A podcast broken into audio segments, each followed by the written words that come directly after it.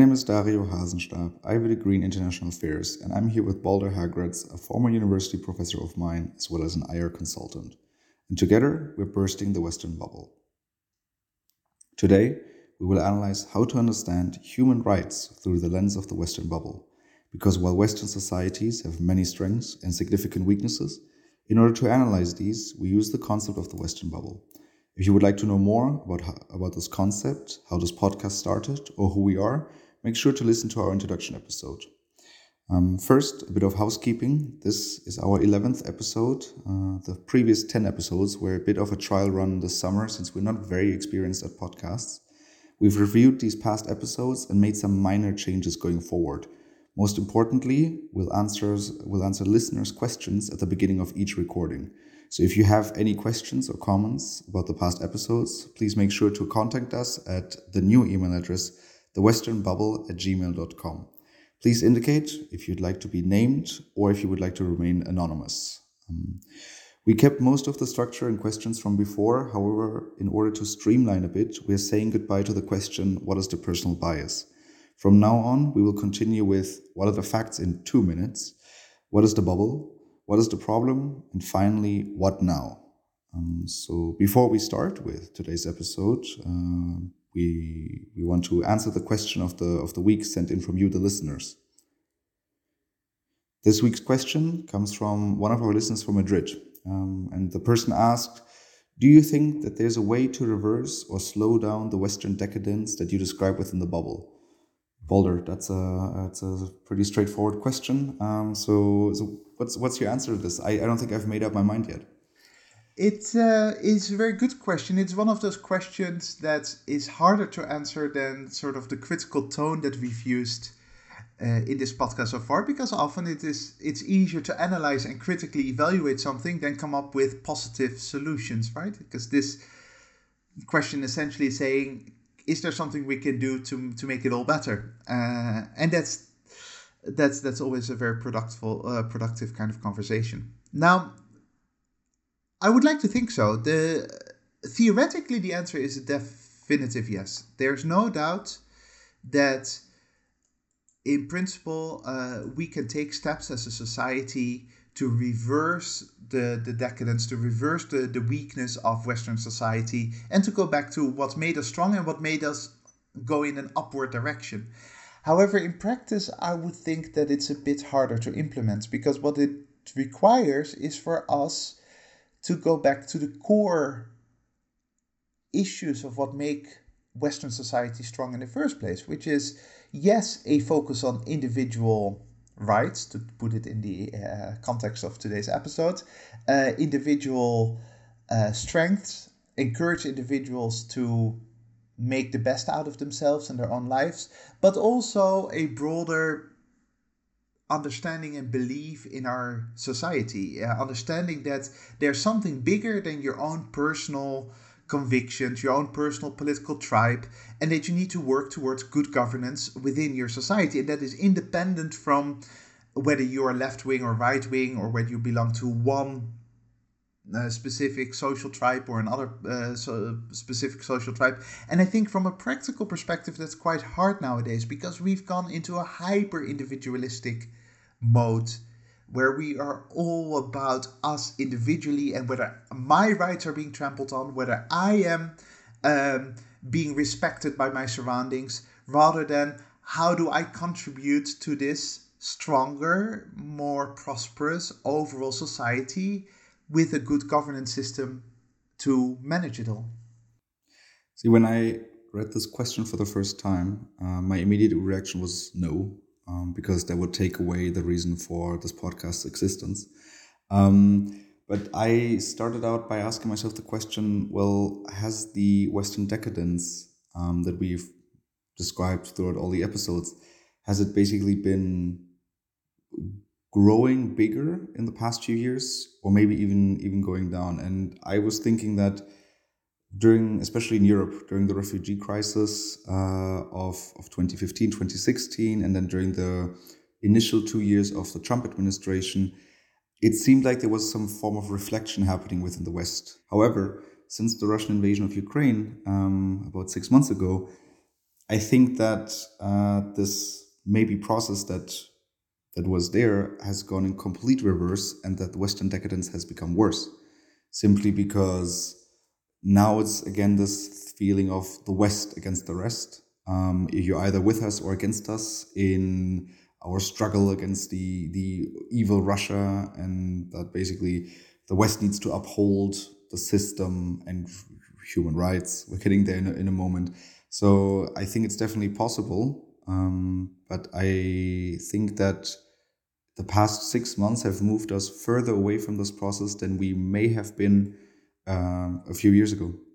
Yeah, there's nothing worse uh, to create a bubble of self entitlement and, and, and self you know misplaced self-worth if you like than having a clearly identifiable enemy right and and putin and, and russia with their invasion gave us this this clearly identifiable bad guy that we can then use to say look we are amazing because they're really bad uh, and i think that's exactly what's been, what's been happening and i think that's what you're what you're saying puts exactly the finger on on the issue that we need to focus on the first step needs to be acknowledgement, and this sounds extremely simple and straightforward, but it's not uh, for our society at the moment. Acknowledge that we do not, as a society, have an objective truth, that we're not necessarily. Um, that we don't necessarily have the magic formula uh, that, that the rest of humanity needs to follow. It is about us acknowledging that, yes, we have some really good things, but our system is historically untested and is potentially fragile, and we have to work really, really hard to prove our place in history. And and right now we're not doing that, right? We're not working hard to show history that we can actually make something out of our society and our system. And as a result, we we engage in this decadence, to quote the the questioner. And I think this is a really good moment for our listeners um, to also answer this question for themselves and maybe let us know your thoughts. Uh, on whether you think it is possible, and if so, in what way uh, the West could reverse or slow down its own decadence uh, that we have numerously described uh, within the Western bubble. And now, moving on to the main topic of the day uh, human rights. And we are, as always, starting with our first question What are the facts in two minutes? The institutional foundation for modern human rights is the Universal Declaration of Human Rights, uh, agreed upon after the Second World War. This went hand in hand with the actual establishment of the United Nations and was a culmination of 80 years of institutional development, starting with the Geneva Convention of 1864. The Universal Declaration has been the source of various types of national and international legislation and legal, and legal frameworks. It is also very commonly used to criticize the behavior of international actors when engaging in destructive behavior. Many global institutions, including the European Court of Justice uh, or the International Criminal Court, are heavily indebted to the Universal Declaration of Human Rights. The United Nations defines human rights as the rights that are inherent to all human beings, regardless of race, sex, nationality, ethnicity, language, religion, or any other status. Human rights include the right to life and liberty, freedom from slavery and torture, freedom of opinion and expression, the right to work and education, and many more. Everyone is entitled to these rights without discrimination. What is the bubble?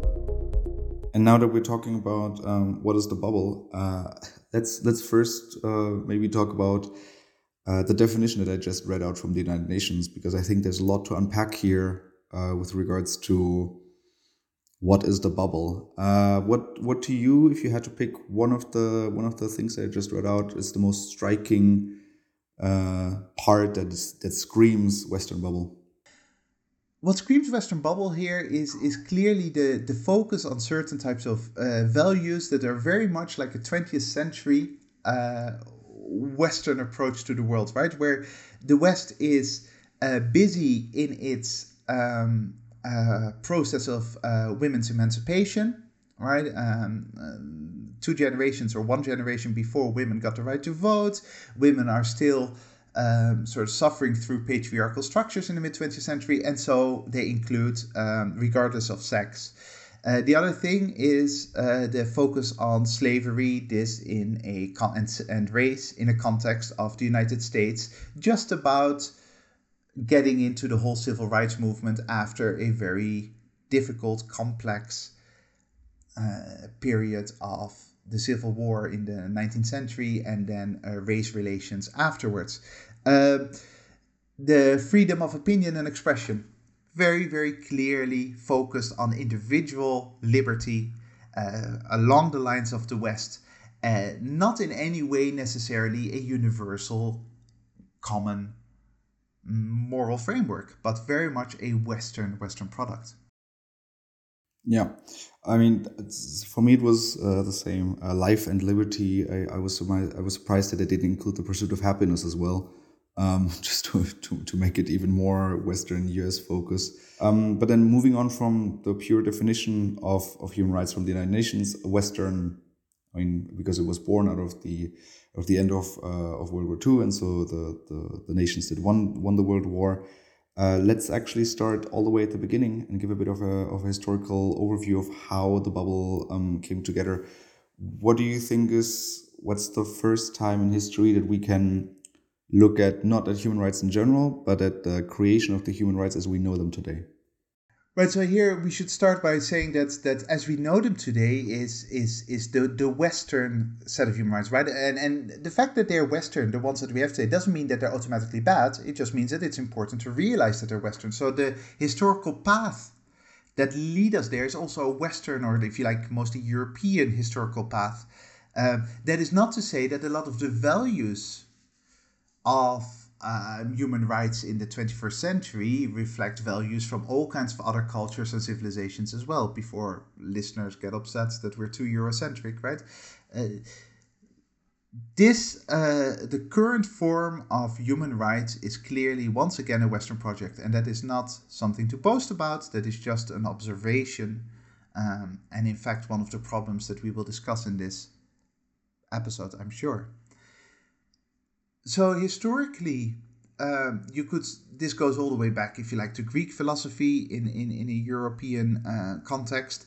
Uh, it is an attempt by philosophers and um, often certain social movements to counterbalance potential abuse by governments because it comes from the idea of natural law. The idea that every human being, regardless of what kind of society they live in, is entitled to certain uh, basic rights that cannot be taken away from them by a government, right? It's, it's a way to counterbalance potential oppression by the state. And so uh, Christian natural law um, started as a counterbalance to potential non Christian governments, right? The idea that because there is a God in heaven who provides us with a basic foundation for morality. There's no government that can take that away from us because there's always something higher than that government, namely the deity that we believe in. Um, so these uh, Christian philosophers, people like uh, Thomas Aquinas and, and, and others, started delving into what does this actually mean and how can we create a set of values that should always be present regardless of who's in charge of society. And then a little bit uh, later down the line, these natural uh, laws and natural rights start uh, being used as a counterbalance to the Westphalian system, the, the system that was being set up in the 17th century, that very much focused on um, on, on state power and, and, and, and, and the the ultimate authority that the state has. I, I think I think here we have to um, because to an international relations student, uh, the, the Westphalian system or the Peace of Westphalia from uh, 1648 is, is a clear concept. But I think for, for our other listeners, uh, we, we might have to explain what the Westphalian system exactly is or, or just why it's so why it is so important for international relations. So the Westphalian system is still the system that we have nowadays. It is it is in many ways the the foundational rules that apply to international relations in 2022, namely the idea that our world is cut up into separate sovereign areas, territories, and each of those territories is controlled by its own national state the state of Spain, the state of the United States, the state of China, and they decide what happens with their own territory. They're sovereign over their own territory and they're not allowed to interfere into the territory of others. And once again, to emphasize the, the Eurocentrism of our global system, this comes from a very specific European experience. This comes from the religious wars of the um, 15, well, start of 15th, 16th, 17th century, where you had the ultimate authority of the Vatican and the Holy Roman Empire, uh, Emperor be questioned by the rise of Protestantism, by the rise of people who wanted to reform the church, starting with Martin Luther and others. That led to a roughly a century of very, very destructive violence within Europe. Um, the what would we now what we now would call the German territories Germany obviously didn't exist. They lost about a quarter of their population as a part of, of these religious wars. And there was no solution to it because um, if you have one group that says the Vatican is the ultimate authority, the Pope is the messenger of God, and um, there's no other way around it. And another group says we do not recognize the Pope as a legitimate, legitimate um, representative of God then um, there's no way to actually create a, a authority that can impose any kind of morality. So what was the answer to that? The answer was let's agree to disagree. You do you and I do I. I. I do what I want to do. You do what you want to do in your own territory. We're going to carve up Europe and then later on the world in different islands that decide over their own moral framework. See, and and I just remembered that this is actually the first le uh, lesson uh, for any international relations student because you used a lot of the wording that you um, use you used uh, in my very first lecture on international relations, which was taught by you. Um, so uh, to our listeners, this is the start to your international relations degree. Um, stay posted. But um, moving us back on, on the track with regards to human rights. So so then how were were human rights at that time or the idea and the concept used to avoid or go move around those well those those areas or those rules that the Westphalian system clearly established.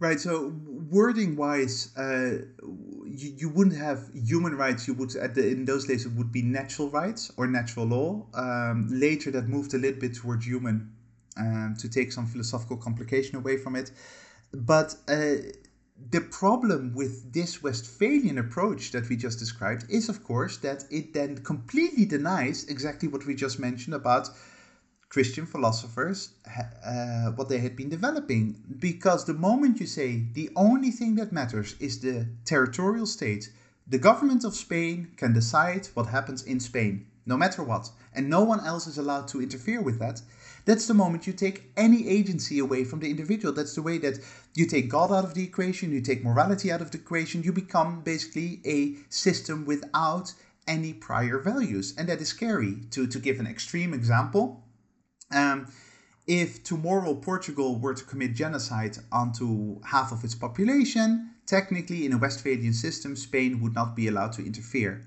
into that. Um, and, and that was a completely obvious problem of the Westphalian solution, of the 1648 solution. And so already in the decades beforehand, with people like um, Hugo Grotius, um, for the Dutch listeners, uh, Hugo de Groot, uh, uh, and, and others, other scholars were developing ways to sort of soften up a little bit the extreme edges of that and to still create a system where we could recognize that there's something bigger than the state that there that there are certain values that should not depend on the state because otherwise you get into very very scary scenarios. And that makes a lot of sense in many ways. See what you just said and i think uh, maybe some of the listeners might have the same thought um, this sounds like a stepping stone to the responsibility to protect. Um, this concept that if a horrible crime against humanity is taking place in another territory then the rules of sovereignty well you know what? They no longer apply so much uh, because these human rights are, are more important, more fundamental uh, than the foundations of, of the global order, uh, which I think, yeah, is is is the is the next step of taking away kind of the rough rough edges of the Westphalian system. That's that's exactly right, and the responsibility to protect is is very very directly closely linked to the whole human rights conversation and it, it comes from Canada. It comes from a country that has really been pushing for human rights as a as a global tool, as an international relations tool.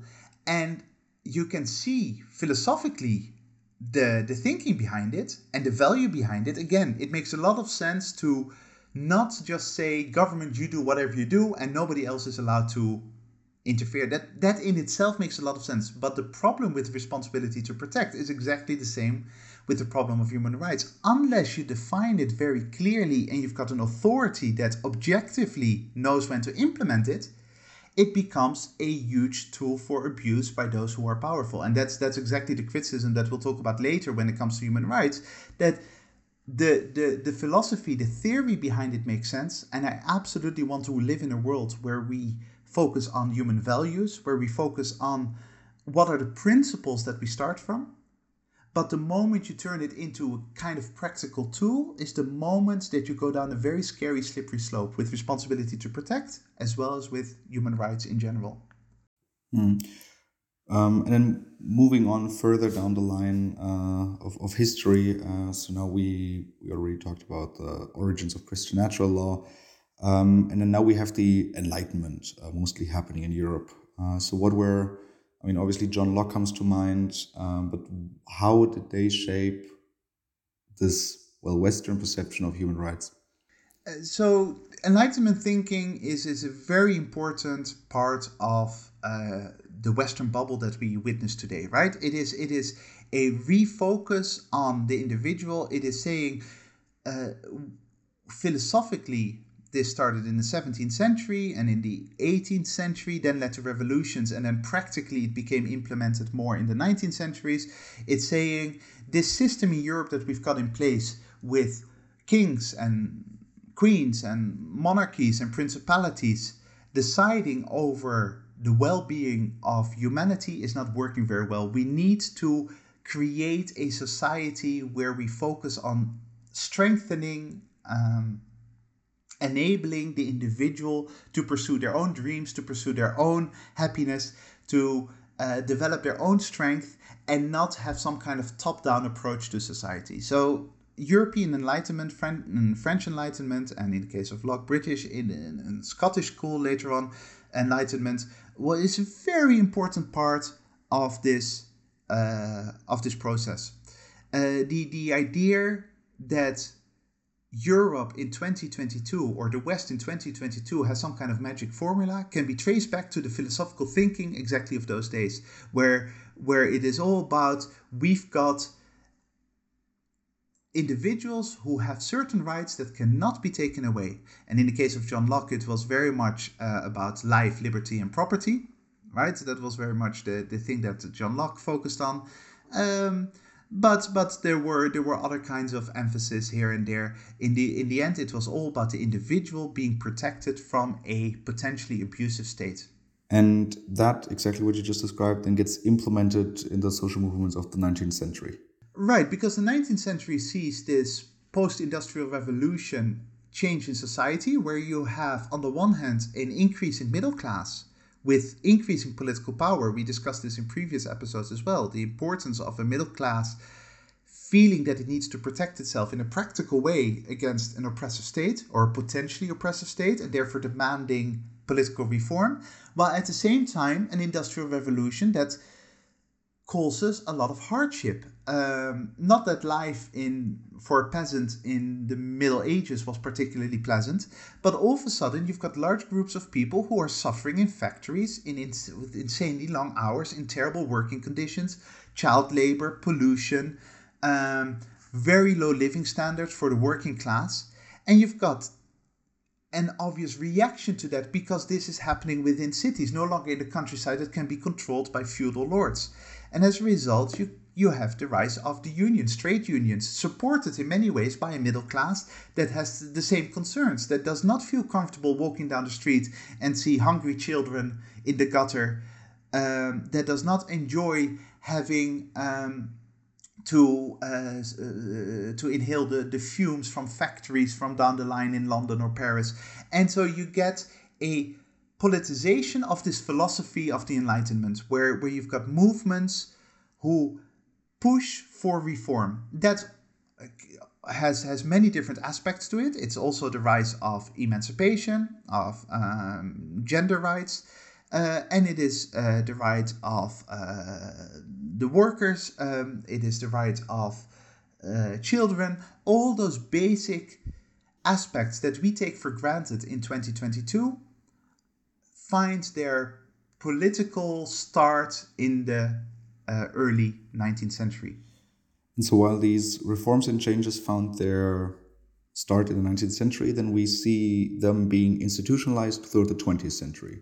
Yeah, um, interestingly enough, the first focus of institutionalization was um, the focus of war, the Geneva Conventions of 1864, uh, because that was easier to manage, right? Uh, the idea that, okay, we've been fighting for millennia against each other. Can we at least agree that there are certain rules to our war, that we don't just shoot prisoners, that, that if someone waves a white flag, that they're being respected for it, because that benefits us all. So that was the, an initial step towards the more complex issues. Um, and then in the 20th century, you see an increasing focus on institutions defending some basic rights. And in many ways, turning that whole debate about natural rights, Thomas Aquinas and others, and, and John Locke and others, into a practical set of um, norms that can be adopted within national legislations, that can be adopted within international law, if international law is actually a thing, which is something that we can debate. Um, but that, uh, a practical approach to that philosophy that had been developing for hundreds of years within Europe. And so, at what moment do we then introduce this extreme element of the individual? So, so not just that we have individual human rights for people, but because everything we've described so far seemed very much like again unionization or the middle class being concerned about this it's never one person fighting for this it's usually groups and movements and so at what moment do we introduce the this big big focus on the individual here well that is sort of a natural result of this european process right the, the even the hyper individualization that we see in 2022 is part of a very long-term process. It didn't just happen with the internet or with social media. It is it is a path that goes from a world, a feudal world, where the individual almost has nothing to stand on, is, is directly linked to their lord and their manor, is, is directly linked to their territory where they were born, um, and then slowly detaching themselves from that, that old system by unionization, creating a tribe of like minded people to defend their interest versus the um, the, the fat cats, the, the owners of uh, the Industrial Revolution. The, uh, then the focus on okay, women need uh, to be granted the same rights as men have been granted throughout the millennia. How do we do that? By creating groups that fight the system. How do you create that group? By having a, a tribal focus on breaking through existing patriarchal barriers. Um, so those groups start defining individuals according to certain characteristics. You are poor or you're a worker, so you become part of a trade union. You're a woman, so you become part of the emancipation movement. And that is a necessary process. And that then goes into overdrive into okay, so now I have defended my rights as a worker. I am part of a union and I, I, I only have to work for 40 hours a week and I've got holidays off and all that. This means that I now, as an individual, um, can protect my own interest and my own life's environment. And that in itself is a good thing, except when you take it too far, right? Except when it goes into overdrive and you start forgetting that there's something more than just you as an individual. There's something more than just your personal characteristics. There's also the need to have a society that actually um, functions well independently of specific political interest groups or in, independently of whether your tribe gets what it wants. There, there needs to be some kind of sense of accountability, some kind of sense of um, good governance where these, these basic individual rights that European society has been developing over years can be truly defended without any political motives beyond that. And what I think is the most interesting aspect of all of this is how long this took. Is that we're talking about centuries here, which I believe this is just a take of mine. Um, is the reason why we feel so strongly about this. It's just that this has, is a concept that we have we've developed in the West for centuries, and something that we well we, we or people have, have fought for very very intensively and therefore we, we feel so strong about this but this process only happened in europe right? We don't see similar developments coming to the same conclusion in other areas of the world. No even though a lot of the values the moral the basic moral values that that were you know if we if we go back to those those debates about natural rights i mean there are other civilizations that also developed these ideas uh, but this this you're absolutely right. This long-term process of going from westphalia to enlightenment through the industrial revolution to the 20th century institutions and eventually the United Nations, and now in the 21st century, hyper individualism. That kind of process is a very European process, and it's something that other countries were kind of forced, or other areas in the world were forced to adopt because of the colonial history of our globe. Uh, but not because they were natural processes in other parts. And that's what makes us what makes what should make us already suspicious of the phrasing that you read in, initially in the fact sheet about uh, the Universal Declaration of Human Rights. There's very little universal about it. It is the product of a very long term, very deeply ingrained European, Eurocentric, North American process. And then, what is the difference between this long term process uh, about human rights and the long term process, for an example, about the Westphalian system? But that the world then adopted. The Westphalian system is exactly what it is. It is a system, and and it has lots of flaws. We discussed it. It's it's very problematic to live in a system where technically you're not allowed to intervene even if you see incredible human suffering right across your border. That's a problem. But it is a system with some clear basic rules. And it is clear when those rules are broken. The difference between that and human rights is that human rights are not a clear system. It is a set of vaguely defined norms. If you read the Universal Declaration of Human Rights, it's 30 articles. For most people, certainly most Europeans or North Americans, they sound completely obvious and, and clear. But once you start actually trying to define the specific words within the Universal Declaration of Human Rights, you get into all kinds of ambiguity and one person will interpret it in one way and the other person will interpret it in the other way. And the moment you have that ambiguity and you don't have a objective way to verify who is right and who is wrong then it just becomes a tool in the hands of the powerful. And unfortunately that's exactly what happened with human rights that it sounds really nice if you don't think about it but once you start clearly delving into what is actually meant here you get into a very gray area, and that means that those who do damage to the world can abuse it. See, and uh, just just to be thought provoking, um, let's do an experiment about this. How would you how would you define freedom of, freedom of expression? Well, that's uh, exactly. So we know that there are limits to freedom of expression because, for example, I'm not allowed to. The, the cliche example here is I'm not allowed to yell uh, fire in a in a busy in a busy shopping mall because that could lead to stampede and could hurt people, and I could actually be arrested for that for creating panic, even though it is just using my freedom of expression. Um, and there are other things that are well in in in Germany, for example. Uh, I'm not actually sure about uh, Spain, but I'm not allowed to deny the Holocaust. Now, no sensible person would ever want to deny the Holocaust because, unfortunately, it absolutely did happen to be clear about that. But there are limits to that freedom of expression. And then you get exactly into that kind of gray area, right? Exactly. And this is the moment where you then have these, uh, yeah, when, when you then have these arguments of, oh, my human rights are being violated. Why am I not allowed to deny the Holocaust? Which unfortunately still is a thing with, uh, with I mean, I hope it's a very, very low number of individuals that actually even live in Germany. And, and then you hear these individuals who are saying, oh, my human rights or my constitutional rights are being violated. I have freedom of expression. So I think this is a very nice example of how gray all of these areas are, and this is just one of the many elements that the that the, that the definition just read out. And what's really important here to remember from the question of what is the bubble perspective is that most people don't think about that that much. It, it sounds like human.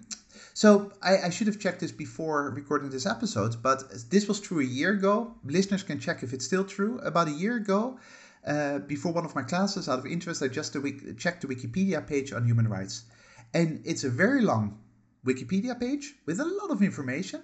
You know, Wikipedia can be quite interesting and quite useful in certain ways. Um, and the, the, the and I'm, exa- I'm not exaggerating the segment on criticisms of human rights. So the, you know the, the section where it says criticism was like two sentences long, or maybe three, not more than that. So you've got pages and pages of information about human rights and only three sentences on potential criticism of human rights it's as if we are not to to criticize human rights because it's such an obvious dogma of everything that is good. And that is a problem because human rights are um, being abused. Human rights do have a very negative impact in many situ- on many situations. Not because there's anything wrong with having a value-based approach to the world, but because they're being confused with actual rights that we have in a society such as a German or Spanish or American society. So I mean, uh, so I just did the, the live check while, while while you were elaborating, and um, it's two sentences. They're very long, um, but but they're two sentences. So they've uh, remained the same, basically. Yeah. Exactly on the English speaking page, uh, well, Wikipedia page on human rights. But think about but it, think... how, how insane that is. Think about how crazy it is. And in Wikipedia, as every undergraduate student knows, is not a source of necessary truth, but it is certainly a useful source of information for millions of and millions of people, myself included, very often. Um, and to have such an important concept with so many applications because it's applied everywhere and so many deeply ingrained emotional connections. People very deeply connect to the concept of human rights. The idea that there's only two or three sentences worth of criticism of that concept shows what an incredible dogma it has become. And that's a real shame because we have to talk about the problems with human rights. Yeah. And that's exactly what we're going to do now in our next category. What is the problem? However, before we will, we we trash human rights even more and we, we discuss how, how problematic they are, uh, let's do this like uh, like U.S. presidential debates, uh, where where now we have to say something positive about them. It really isn't a problem, Dario, in the sense that uh, for me to be positive about the idea, and I, have mentioned this in uh, before, the idea of having an ambition as humanity to have certain values and to have a value based foreign policy, etc., all of those things make a lot of sense. It is good to focus on basic moral principles and to explain what those moral, moral principles are and um, not just think in terms of economics or strategic interests or you know because that leads to horrible scenarios so in that sense what i can say positively about human rights is that it is wonderful if we as humanity come together and we talk about and we agree on general broad ambitions of who we want to be as a, global society. I think that's great. And if you human rights play an important part uh, in in that conversation, the, the current version is is is a bit too Western for my liking. It's a bit too non-universal even though it's called Universal Declaration of Human Rights, but the basic idea of it makes a lot of sense. And I think that um, this is kind of going back to the episode we did on aid and development, where, I mean, we're not against cooperation, uh, international cooperation, it's just that uh, doing it with an agenda. And this also goes back to our introduction episode, where um, if you like a system or if you like an idea, you have to be able to criticize it in order to improve it. And uh, as you even mentioned uh, 20, 30 minutes ago, is that the first first step to improving something uh, is to actually acknowledging uh, the, the flaws of something. Um, but now that we were positive, uh, let's go back to um, to to discussing the problems. Um, what's what's what's the because we have a list, uh, we have a whole list of them. Uh, what's the first one you would want to discuss? So well, we've got first the, the, at the core level, we've got a set of vaguely defined values that we are very passionate about people from all sides, with a few exceptions, but from all sides, always defend human rights as, oh, human rights are being violated, we need to protect human rights, as a, as a deeply moral, almost uncriticizable um, concept, well, as we just saw with Wikipedia. And yet, in reality, the practical reality of human rights is that they are not clearly defined and they are not clearly enforced because there is no clear enforcer. There's no objective enforcer. And the result of that is that we've got an ambiguous term that we feel very strongly about, but we don't really clearly explain what we mean by it. By all those different ways, uh, all those all those mixes of words together into a, a universal declaration.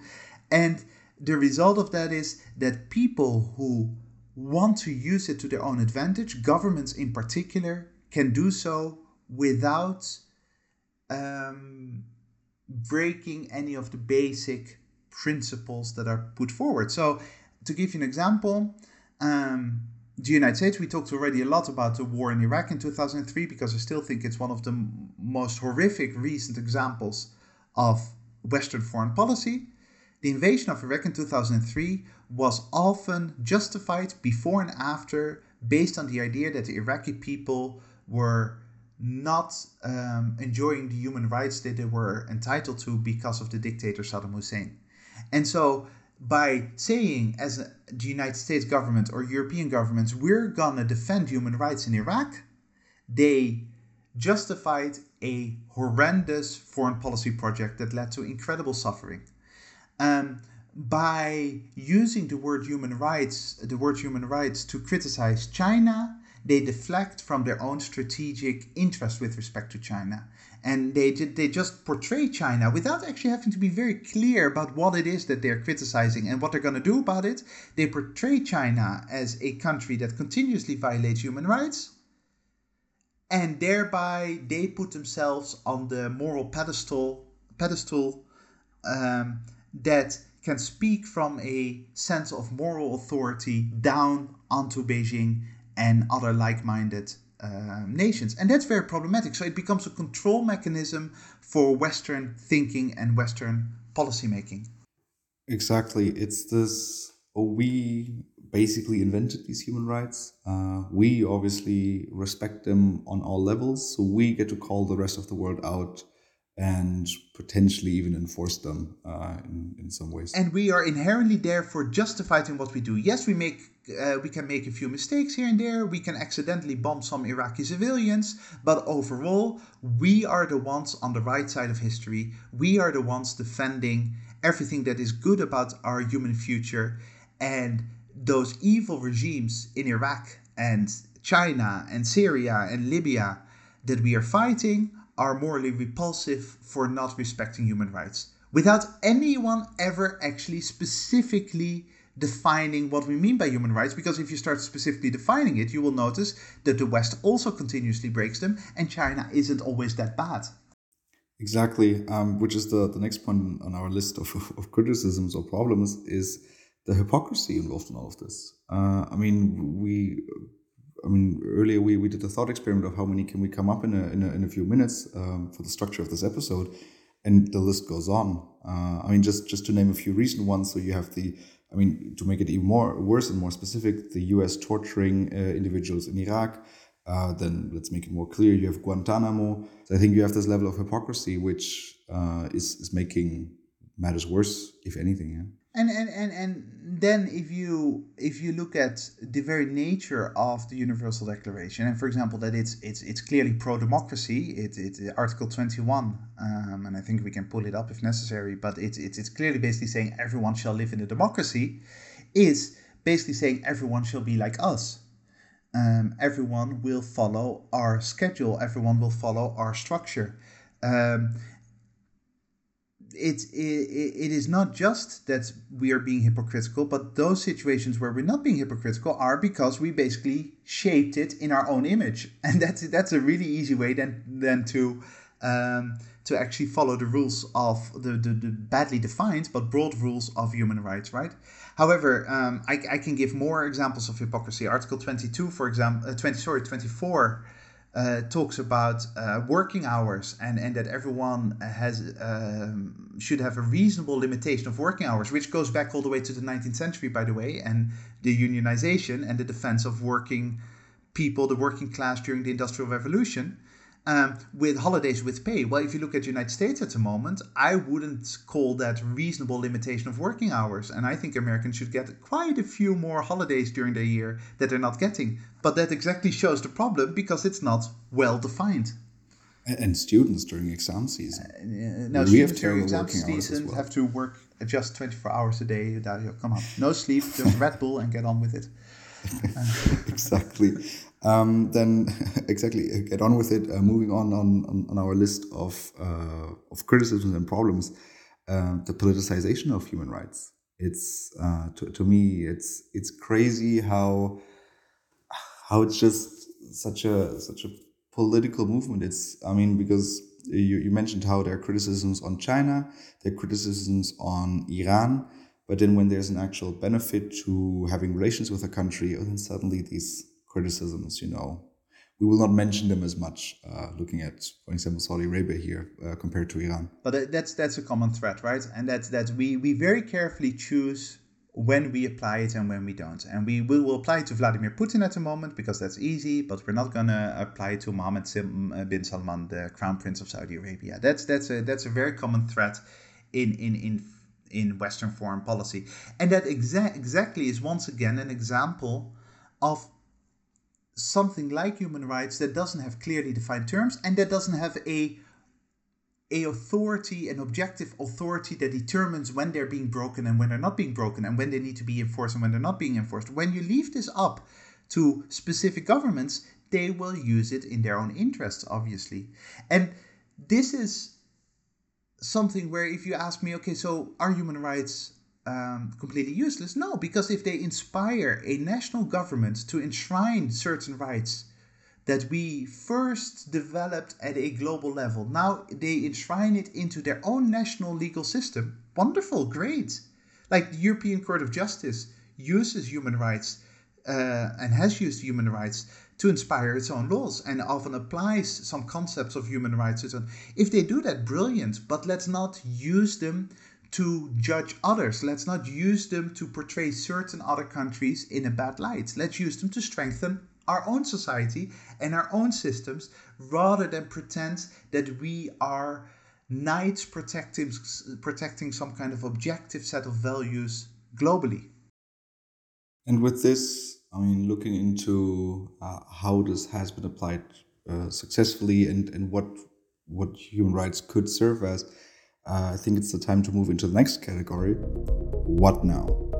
And here we want to discuss. I mean, I think that the first question we can put out there, we we briefly answered it before, but let's let's pinpoint it. Is there still value? Like, is there value in the human rights? Like, what do we do with them now? There, there's absolutely value in in having a conversation based on value on, on universal principles on, on morality. Let's talk about morality. Not that it's very easy to ever pin down specifically. I don't think we will ever be able to do that. And and that's where why we should know the limits of human rights and the limits of the idea of natural law. But uh, the idea of having a conversation globally and also at a national level about what are the main values that we want to espouse, what are the main values that we want to promote in our own society, is a very, very, very good conversation to have. Value based conversations are great, but let's not pretend that they lead to some kind of objective, universally applicable rule set. Because without a global authority, you will never have such a rule set, and it leads to abuse by those who have the power to do so. And that means that it just becomes yet another tool um, to strengthen those that shouldn't be strengthened any further. So, so one part when it comes to to what now, uh, I think a first step could be, and I would be very interested in in this actually in actually seeing this, is because when the Universal Declaration of Human Rights were first voted on, uh, you had 58 members of the United Nations 48 voted in favor, none voted against, and uh, eight abstained, while two didn't vote. Uh, would maybe a first step be uh, having everyone vote on it now? 193 countries uh, and see and see what the result would be here. Well, I, this this would be uh, a, a very good example of where the journey is more important than the destination. I think that would be a really interesting conversation to be had. I don't think it would lead to a particularly useful or practical set of new newly defined human rights because I think what you will notice is that countries governments will not be able to agree uh, china will not be able to agree with the, the, united states but having that conversation is great. And to scrap the now 70 year old declaration and say okay that is no longer applicable uh, to the 2022 would be very very useful. That that would not deny that over these past 70 years it has been enshrined in many governments in a practical legal and productive way. Um, right? So i think having having a conversation about what do we as global society want to achieve in the next 50 or 100 years would be a brilliant conversation to have had. And i would love the united nations to spend some time on that. But that's not going to lead to some kind of new order because uh, you can't the, you can only do that in very broad terms. So you can probably agree that we want to we want to promote peace in the world we want to promote prosperity in the world. All those kind of things most countries would agree on. Uh, cooperation, also everyone likes cooperation. But the moment then you ask, okay, what kind of cooperation, what kind of prosperity, and what kind of peace, that becomes a whole different thing. And, and that's where it falls apart. Uh, why it was possible in 1948 was that this was after the Second World War, before colonial independence, uh, when the world was still very much run by a very small select and mostly like-minded group of countries. Um, that is no longer the case nowadays. It, I should point out, by the way, talking about hypocrisy, and I'm, I'm sorry to go back a little bit here. I hope you'll forgive me, Dario. Uh, that um, in the, the, the, the, years leading up to 1648, so exactly when the when these countries and the United Nations were being set up, and these countries were talking about what should the Universal Declaration look like, this was also the time of the Nuremberg trials. And the Nuremberg trials go directly against a lot of the human rights uh, in, uh, enumerated into the Universal Declaration. There was no, uh, there was no neutral, objective system. The, the, the judges were all coming from the Allies. Uh, Allied generals weren't being judged. So, you know, t- it is clear that 1648 was a, uh, sorry 1948 was a very specific time period in which the West completely dominated international relations. They had just, the United States, Britain, France had just won the Second World War, and they could basically do whatever they liked. If we now go, they could be hypocritical with the Nuremberg trials, while at the same time acting as if they were the harbingers of a new global universally just order. That is not possible nowadays anymore, but please let's have that conversation. Um, exactly. This is a conversation that the two of us are going to have soon uh, because I think we already agreed that we will uh, devote a, a separate uh, episode just just uh, when come well just about Victor's justice. So we will definitely discuss the Nuremberg trials uh, at length. Okay, so so to summarize, basically, what do we do from here on? Uh, is first, I, I would like to see the the current U- UN General Assembly vote on this just for personal entertainment. Um, But then we need to we need to start having uh, as a society and as a here as a global society a conversation. Okay, what values does it actually hold? I mean, what also reoccurred was this theme of that they're too vague, so they need to, if anything, they need to be more specific. And in the end, um, they cannot be a judgment mechanism for anyone, but Western Western nations in particular. Is there anything else that I forgot that kind of summarizes uh, what we've discussed here? No, I, I think that's that's that's about it. Um, going back, I think to the early philosophical conversations that that were the starting point of this path to where we are now is the conversation about natural rights in general, whether human beings have rights beyond what society determines for them um, is interesting, um, except for the word rights. And I think what we we talking about values and what values we would like our society to hold or any society to hold towards the individual is great, but the word right has confused us mightily over the past few hundred years, and it suggests that there is something that practically just doesn't exist. Uh, if there's no global authority. So, without a global authority, we should stop having this conversation about rights as such and let's talk about natural values, natural laws that we believe human beings should have uh, independent of the government they, they're part of, but they will never be implemented in any practical legal sense, and we should accept that. And this seems like a great moment to end today's conversation on human rights. If you have any questions, comments, or regards, make sure to send us an email to thewesternbubble at gmail.com and we will try to incorporate them in our following episodes. Thank you very much to the listeners for joining us today. Make sure to join us again next week when we burst the Western bubble. That is it from my side. Um, Balder, which closing quote did you bring for us today?